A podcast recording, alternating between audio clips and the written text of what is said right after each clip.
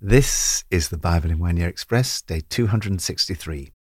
How to deal with conflict. The Bible tells us to love our neighbours and also to love our enemies. Probably because they're generally the same people, wrote G.K. Chesterton. Conflict is inescapable. Even for those of us who shy away from confrontation, it is impossible to avoid as we go through life, we will inevitably encounter people with whom we will have conflict. Additionally, for a Christian, an internal conflict exists between the desires of our sinful nature and the Holy Spirit. We may also experience conflict when we stand up for the truth within the church, or when we engage with the prevailing culture. Even in the UK, a country that has traditionally been seen as Christian, the culture is becoming increasingly hostile towards the Christian faith. From Psalm 109 My God, whom I praise, do not remain silent, for people who are wicked and deceitful have opened their mouths against me. They have spoken against me with lying tongues. With words of hatred they surround me. They attack me without cause. In return for my friendship, they accuse me but I am a man of prayer. Conflict with those who hate and attack us. David cries out to God, whom I praise. He is in conflict with wicked and deceitful people who've opened their mouths against him with lying tongues and words of hatred. They repay me evil for good and hatred for my friendship. It is deeply distressing when people we love and consider our friends attack us. Their accusations and words of hatred cause deep pain. David's response in this psalm is to bring his pain and struggles to God. In the midst of it all, he declares, I am a man of prayer. And he pours out his heart to God. In no uncertain terms, he calls on God not to remain silent, but rather to pay them back. Some of what he goes on to say can be difficult to read and reflects just how difficult it is to forgive without God's help. It is at odds with Jesus' call to love our enemies and pray for those who persecute us. If you are being unfairly attacked, follow David's example of prayerfulness and honesty before God. At the same time, ask God to help you overcome bitterness and hatred. Lord, help me when I come into conflict, not to react in the flesh, but to respond in the Spirit. New Testament from Galatians 5. You were running a good race. Who cut in on you to keep you from obeying the truth? That kind of persuasion does not come from the one who calls you. A little yeast works with a whole batch of dough. I am confident in the Lord that you will take no other view. The one who's throwing you into confusion, whoever that may be, will have to pay the penalty. Brothers and sisters, if I am still preaching circumcision, why am I still being persecuted? In that case, the offense of the cross has been abolished. As for those agitators, I wish that they'd go the whole way and emasculate themselves. You, my brothers and sisters, were called to be free, but do not use your freedom to indulge the flesh. Rather, serve one another humbly in love. For the entire law is fulfilled in keeping this one command love your neighbor as yourself. So I say, live by the Spirit, and you will not gratify the desires of the flesh. For the flesh desires what is contrary to the Spirit, and the Spirit what is contrary to the flesh. The acts of the flesh are obvious sexual immorality, impurity and debauchery, idolatry and witchcraft, hatred, discord, jealousy, fits of rage, selfish ambition, dissensions, factions, and envy, drunkenness, orgies, and the like. I warn you, as I did before, that those who live like this will not inherit the kingdom of God. But the fruit of the Spirit is love, joy, peace, forbearance, kindness, goodness, faithfulness, gentleness, and self control. Against such things there is no law. Those who belong to Christ Jesus have crucified the flesh with its passions and desires. Since we live by the Spirit, let us keep in step with the Spirit. Conflict with heresy and in our hearts. Conflict and confrontation are never easy, but they're a necessary part of courageous leadership. Paul finds himself in conflict with the agitators. He's passionate about the truth and uses very strong language about them because they're leading the church astray.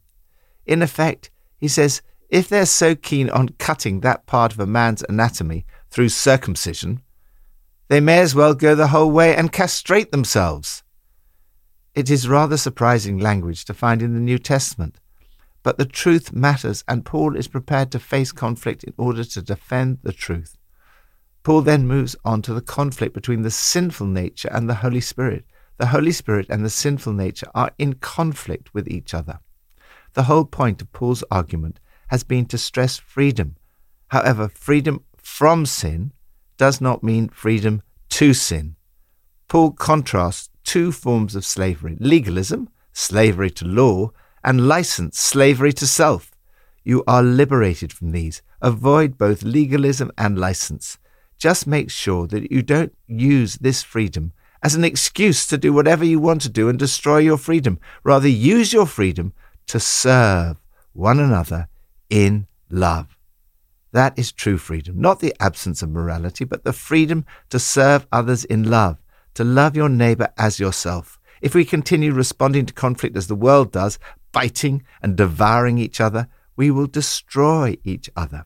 Paul lists four examples of realms in which this conflict operates. First, sexual sin, repetitive, loveless, cheap sex, a stinking accumulation of mental and emotional garbage, frenzied and joyless grabs for happiness. Second, religious sin, trinket gods, magic show religion, paranoid loneliness.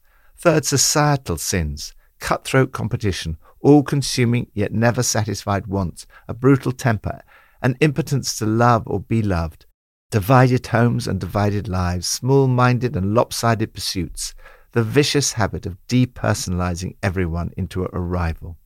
Fourth, sins of excess, uncontrolled and uncontrollable addictions, ugly parodies of community. Do not gratify these desires. Rather, live and be led by the Spirit. If you choose to live by the Spirit, you will not follow the lusts of the flesh that continually tempt us.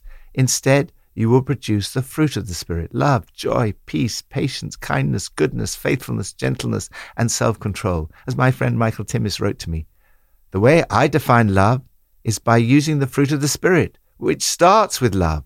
I believe that joy is love rejoicing, peace is love at rest, patience is love waiting. Kindness is love interacting. Goodness is love initiating. Faithfulness is love keeping its word. Gentleness is love empathizing.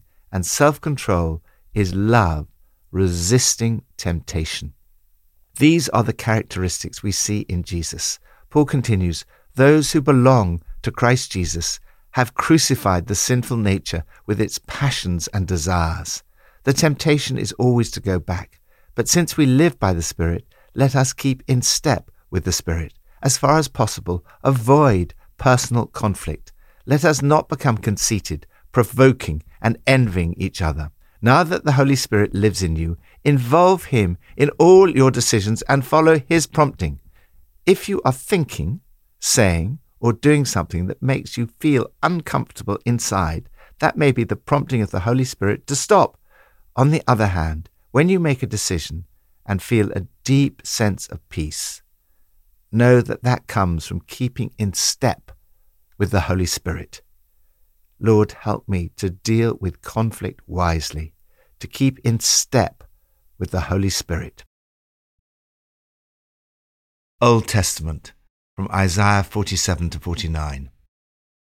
This is what the Lord says, your Redeemer the Holy One of Israel. I am the Lord, your God, who teaches you what is best for you, who directs you in the way you should go. If only you'd paid attention to my commands, your peace would have been like a river, your well being like the waves of the sea. And now the Lord says, He who formed me in the womb to be his servant, to bring Jacob back to him, and gather Israel to himself. For I am honored in the eyes of the Lord, and my God has been my strength. He says, Is it too small a thing for you to be my servant, to restore the tribes of Jacob, and bring back those of Israel I have kept? I will also make you a light for the Gentiles, that my salvation may reach the ends of the earth.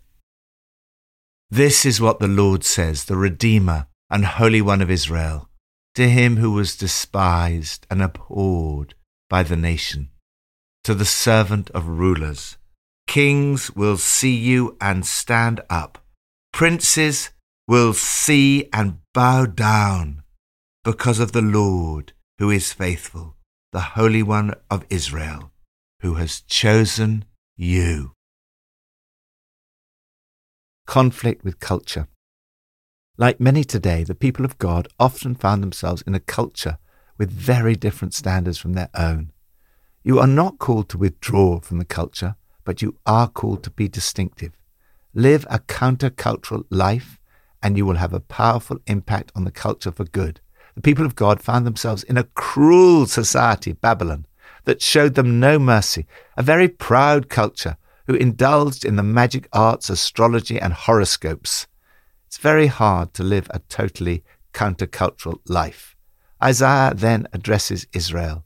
He says that if only they had paid attention to the Lord and his commands, your peace would have been like a river, your righteousness like the waves of the sea. Despite all Israel's failings and problems, God did not give up on his plans and purposes for my servant Israel, in whom I will display my splendor. We read of another servant of the Lord, this time an individual, who would bring Jacob back to him and gather Israel to himself. God's original purposes for his servant Israel would be revealed and fulfilled in him. This points ahead to Jesus. He was an Israelite sent to Israel. He was totally identified with his nation, yet distinct from it.